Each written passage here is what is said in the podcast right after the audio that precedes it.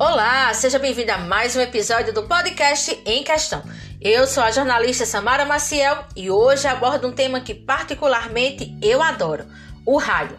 Isso mesmo, neste ano de 2022, o rádio completa 100 anos e cá entre nós, ele ainda é um dos mais queridos na área da comunicação. 100 anos do rádio no Brasil. No último dia 7 de setembro, o rádio completou um século de chegada no território nacional. O rádio é, com toda certeza, um marco na área da comunicação social e até hoje continua sendo o veículo com maior alcance em todo o território brasileiro. O rádio é versátil, não sai de moda e sempre se enquadra nas novas tecnologias, o que é maravilhoso.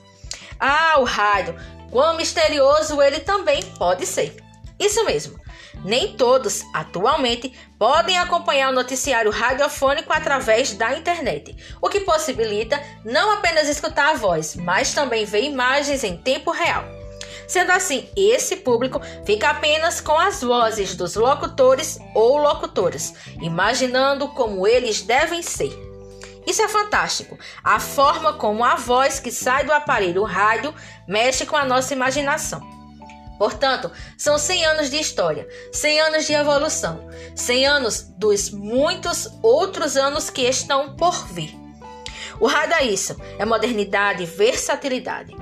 Viva o nosso querido veículo de comunicação, rádio. E viva também os comunicadores que trabalham nessa área. Se você gostou, compartilha, chama um amigo, chama um familiar para escutar também essa informação bacana sobre o rádio. E até o próximo episódio do podcast Em Questão.